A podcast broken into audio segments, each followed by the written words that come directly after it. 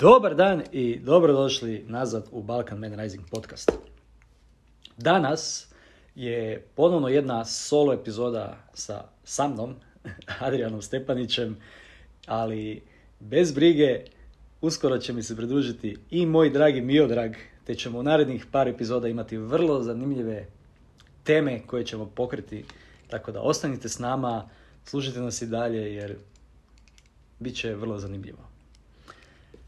Danas ću u ovoj epizodi pokriti e, jednu vrlo zanimljivu i meni vrlo važnu stvar kao muškarcu i kao nekome tko je u poziciji gdje vodi, e, kao neko ko je u poziciji gdje jednostavno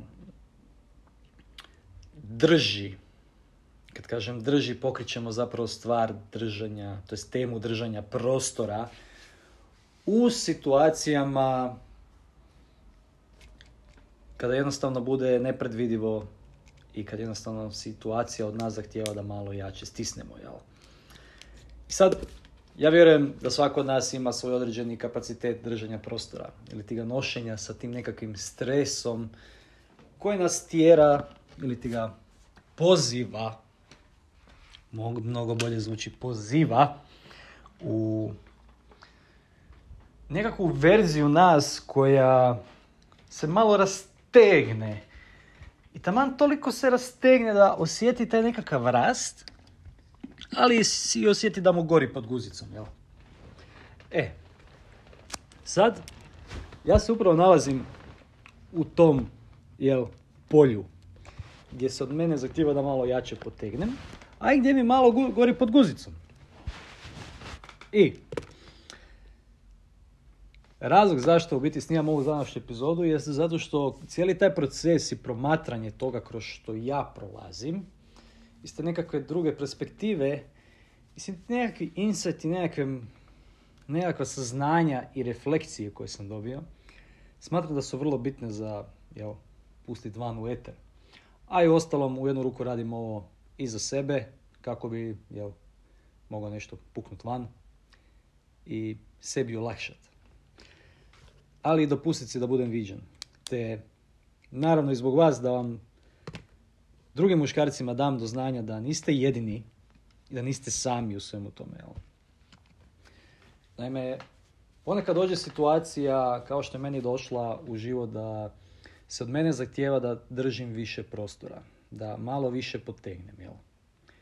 Ja kao muškarac i ja osobno duboko u svom trbuhu, u onoj svojoj unutarnjoj vatri osjećam ispunjenost kada služim i kada držim prostor, kada mogu doprinijeti nečemu, nekoj većoj svrsi, izgradnji nekog odnosa, izgradnji nekog nečeg kvalitetnog što ima nekakvu svjetlu budućnost, zdravu svjetlu budućnost.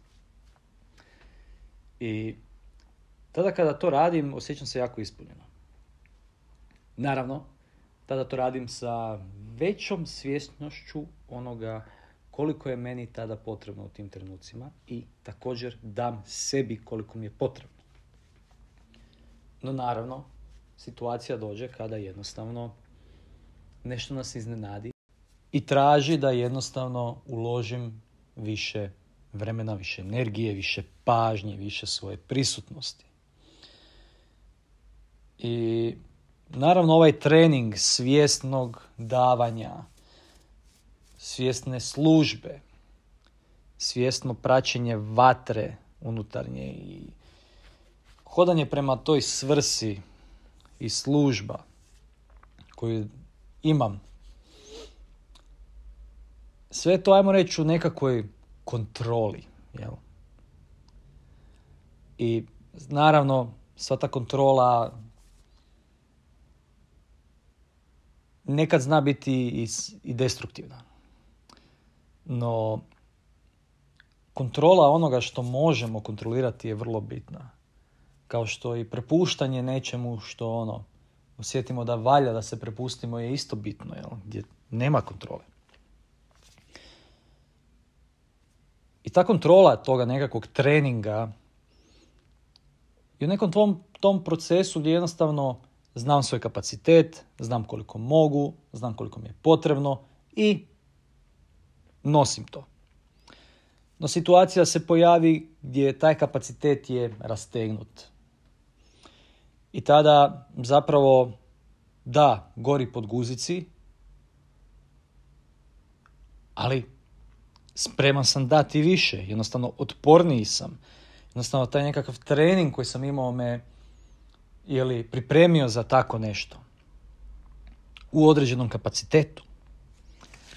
I sad neki određeni period toga zatraži od mene da možda neke stvari malo manje to jest da se nekim stvarima malo manje bavim, da ih malo manje utišam, da ih stavim malo sa strane i da se primim nečega što možda me toliko ne ispunjava, ali znam da je trenutno važno da se toga primim.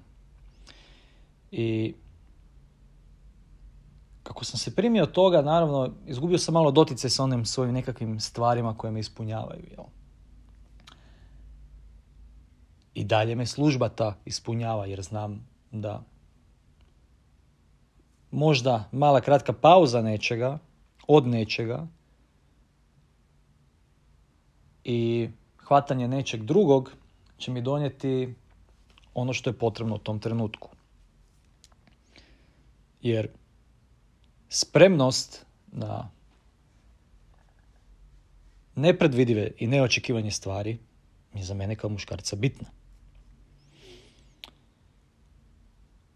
I tako prolazi taj jedan period gdje ja nosim te neke stvari gdje sam u službi, gdje ono radim nešto i totalno mi je fokus na tome. I onda to neko malo slobodno vrijeme što imam za odmor, zapravo mi polako dolazi jeli, nekakvi novi inseti, nekakva nova saznanja, uvidi i saznanja onome što sam prije radio. Što i dalje želim raditi, što ću dalje raditi. I onda mi dolazi trenutna situacija u facu i govori mi ono, jebote. Ke sam ja još uvijek ovdje. Pa već mi je pun kurac ovoga. Pa koliko još više toga? Pa ja ne mogu vjerovati da toliko i toliko se trudim, stvaram, dajem, kreiram i da još nisam do tamo došao. I da sam, da sam prisiljen trenutno se suočavati sa time. I jednostavno počnem pizdit. Lud sam. Nisam toliko ljut na sebe, niti sam ljut na situaciju. Nego sam jednostavno ljut što ja sad trenutno moram biti tu. A meni se ne da biti tu. Jer znam koliko vrijedim i znam da ovo trenutno mi nije potrebno da tu bude. Ali, očito je. Jer da nije potrebno da bude tu, ne bi bilo tu. I tako ja gledam jednostavno i ponovno preuzimam tu težinu toga nakupljenoga sad nekakvoga, nekakve lopte energije, svih tih raznih misli, pitanja, uvida, mudrosti. I ponovno nosim to na sam sa sobom. Što mi još dodatno stvori pritisak i izmori. I izmori me do te granice gdje jednostavno onako mi je onak, već pun kurac da bi samo naš ono odustu. I ono što je bitno što se dogodilo u tom trenutku jeste da sam se obratio određenim muškarcima u svom životu koji su tada bili spremni čuti me i predržati mi prostor i podijelio sam sa njima što mi je aktivno. također tu je bila jedna dobra prijateljica koja sam to podijelio. I sad, samo dijeljenje toga već mi je donijelo jedno dodatno olakšanje jer sam dobio nekakav prostor gdje mogu to reći, izbaciti van, bez da ikoga povrijedim, jeli? Ili projektiram na nekoga.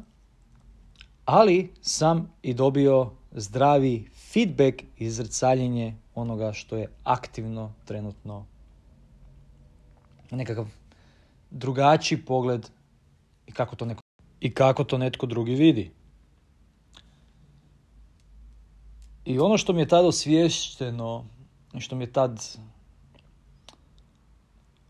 na jednoj drugoj razini zapravo potvrđeno, potvrđeno jeste koliko mi je važno da podijelim koliko mi je važno da podijelim to kroz šta prolazim. I to ne samo sa ljudima koji nisu uključeni direktno u to, nego i sa ljudima koji su direktno uključeni u to. Sa ljudima kojima služim, sa ljudima koje nosim, sa ljudima koji nose mene, sa ljudima sa kojima stvaram. Koliko mi je važno da to podijelim sa njima. Jer ako im ne kažem te stvari, oni neće znati gdje se nalazim i što je aktivno u meni. I bez obzira na tu težinu i na taj stres i na taj to neznanje i na to možda ono tih par neprespavanih noći i koprcanja po krevetu i suočavanja sa raznim mislima i pitanjima. Sve te stvari, one nemaju efekat unutar tog modjeljenja sa ljudima koji su na neki način uključeni u to. Nema efekat na način koji bi to odnijelo u nekakvu nižu frekvenciju gdje bi se napravio još nekakav dublji i gorki okus crnila. Nego ima efekat na tome gdje se jednostavno taj balon i taj prostor još dodatno pročisti. Jer sad me ljudi vide i sad me ljudi čuju. I sad sam si dopustio da budem otvoren i ranjiv.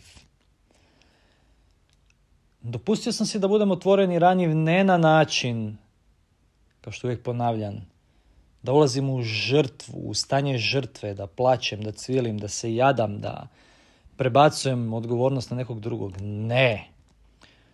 Ulazim u, tu, u to polje dijeljenja iz pozicije gdje preuzimam punu odgovornost onoga što je aktivno izvan mene u što sam uključen i što je aktivno unutar mene povodom svega toga. I da je neugodno i neudobno samo to dijeljenje, da, užasno je neudobno i neugodno to dijeljenje. I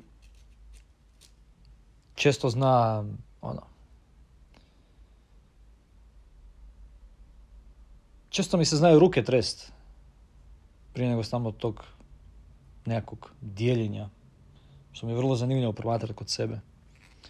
Ne da mi se tresu onak cijelo, nego mi samo vibriraju, osjetim blage vibracije, jel? Što znači da reprogramiram svoje biće i da mijenjam način interakcije mene i vanjskog svijeta. Unutarnjeg mog svijeta i vanjskog svijeta, jel? Koji su refleksije jednog drugog.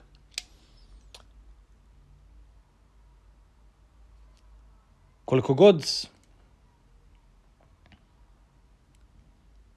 trenirali tih, tih, taj, taj kapacitet držanja tog prostora, taj stres i sve te neke stvari, uvijek će neko od tih polja što se tiče šeranja i tog, tih polja kada budemo izazvani biti i ono neću reći teško, nego će biti izazovno. I ok je da je izazovno, i ok je da je malo, a hajde, teško. Jer je to mjesto gdje rastemo još više. To je vatra u kojoj se rastapamo i ponovno formiramo u još veće, jače i sposobnijeg muškarca nego što jesmo. I sad sve te situacije se naravno mogu gledati iz dvije perspektive. Možemo gledati to kao nešto što se događa nama ili ti u ovom slučaju meni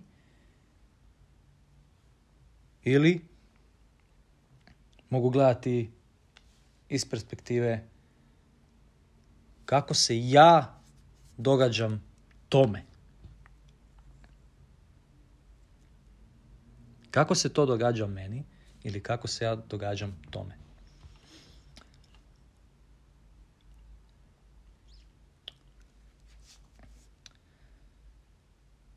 Do tih situacija ponekad zna i doći iz dosta zdravih polja, ali i nezdravih polja. Sad na što točno mislim i na što točno ciljam? Naime, situacija koja se meni događa i kojoj se ja događam, ona je došla iz polja službe. I došla je iz polja prilike da se suočim i da razriješim nešto što još nije razriješeno, što još nije mastered ili ti ga, što još ni, oko čega još nisam postigao to majstorstvo. A ono drugo polje zna doći iz nekakvog još malo tamnijeg, nesvjesnijeg, što također nam služi, ali nam služi na još nekakvom dubljem, dubljem polju. Sad, da budem jasan, direktan, ovdje govorim o službi, o razlici između službe i people pleasinga. Jer je tanka granica i često ljudi koji su bili people pleaseri ili jesu people pleaseri znaju osjetiti službu ali osjetiti na nekakav pogrešan način. Na način da zapravo ponovno upadnu u people pleasing. Kako prepoznati da se te stvari događaju? Pa vrlo lako. Prepoznati razliku između službe i upadanja u ponovno nekakav taj people pleasing sindrom jeste kakav odnos ili ti ga kakvu ljubav imam prema sebi dok sam u tom polju gdje se od mene traži da dajem, da služim, da nosim prostor, da budem tu za drugi. Kakav je moj odnos tada sa mnom? Ako je moj odnos tada sa mnom i dalje zdrav i kvalitetan, možda ne na istoj razini ako malo jače gori, možda nije to razina gdje sada meditiram 20 minuta na dan, možda je to razina gdje meditiram 5 minuta na dan, ali je dalje razina gdje sam ja svjestan da je meni bitno da dam sebi i tada znam da dolazim iz službe. Ako dolazim iz people pleasinga, onda znam i vidim, to jest problem je u tome što ne vidim, izazov je u tome što ne vidim tada, da nemam nikakvu ljubav prema sebi, nego da samo trošim, trošim, točim i točim i trošim i točim, a moja čaša je prazna. A ja nisam ni svjestan toga.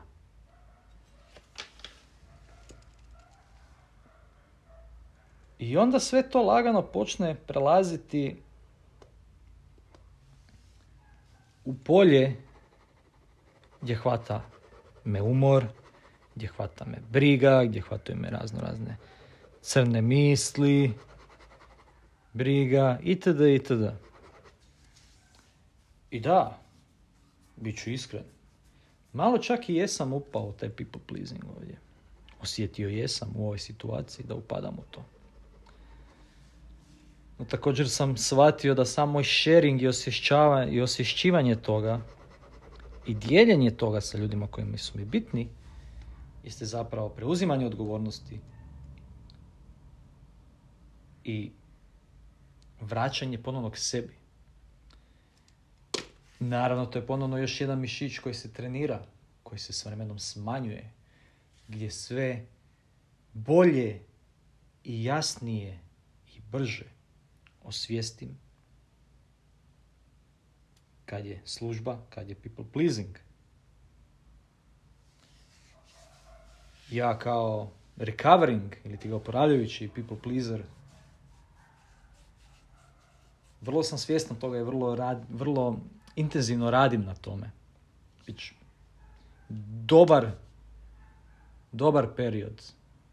Nekoliko godina. I siguran sam da me još čeka. Jer to je kao i sve drugo. Jedan trening koji će nekad biti ugodan, a nekad će biti jako neugodan. Ali s vremenom će postati automatiziran na način da će se jednostavno aktivirat u meni. Aha, sad mi je bitno da sjedim, da čilam malo sa sobom.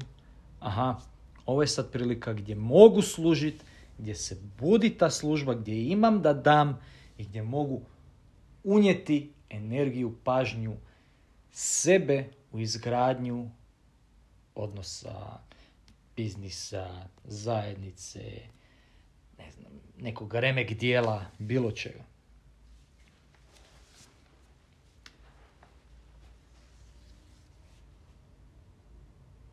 Vrlo, vrlo duboko, vrlo, vrlo zanimljivo.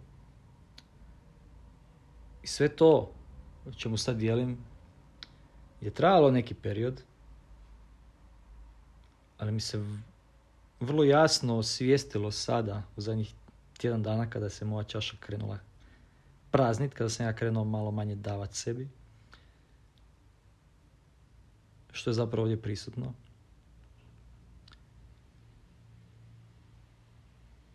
I zašto je ovo u jednu ruku zapravo ne samo preuzimanje odgovornosti, nego preuzimanje nazad svoje moći. I zašto je to vrlo, vrlo bitno. Sam korak da podijelimo to, bez predrasude prema sebi, očekivanja ili straha od osuđivanja. Naravno prije toga da sjedim sa time, da prepoznam što je aktivno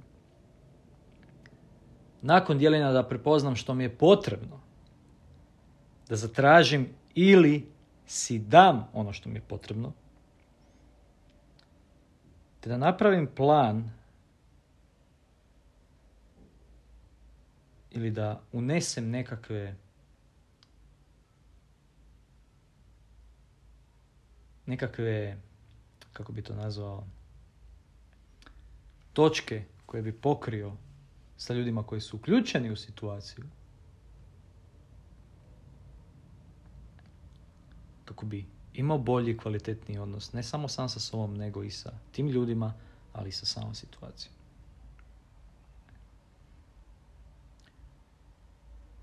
To bi bilo to ekipa.